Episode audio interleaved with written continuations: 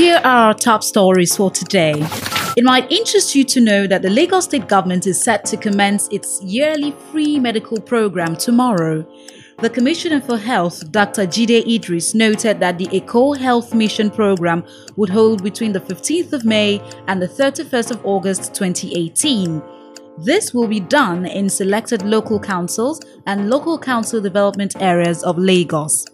The Commissioner said the Free Health Mission was embarked upon to serve as an alternative source to increasing access to healthcare delivery, especially to the people at the grassroots. Then over to the foreign scene, the United States has concluded plans to open its new embassy in Jerusalem today.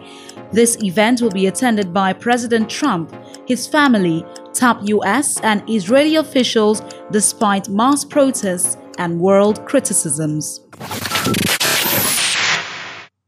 Kate's News Bits. President Muhammadu Buhari has called on leaders of the Southwest All-Progressive Congress (A P C) to take the forthcoming governorship election in Ekiti State seriously. The president said this when he hosted top leaders of the party to a dinner at the new banquet hall of the State House Villa in Abuja.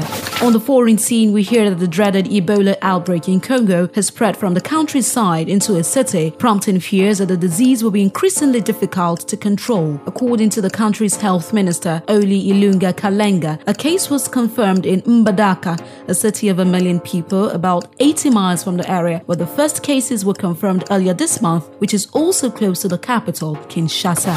In entertainment, tributes and condolences have continued to pour in for late Nollywood actress Aisha Abimbala, also known as Omogi Campus. Aisha reportedly passed away due to breast cancer complications in a Canadian hospital. Kate's News Bits.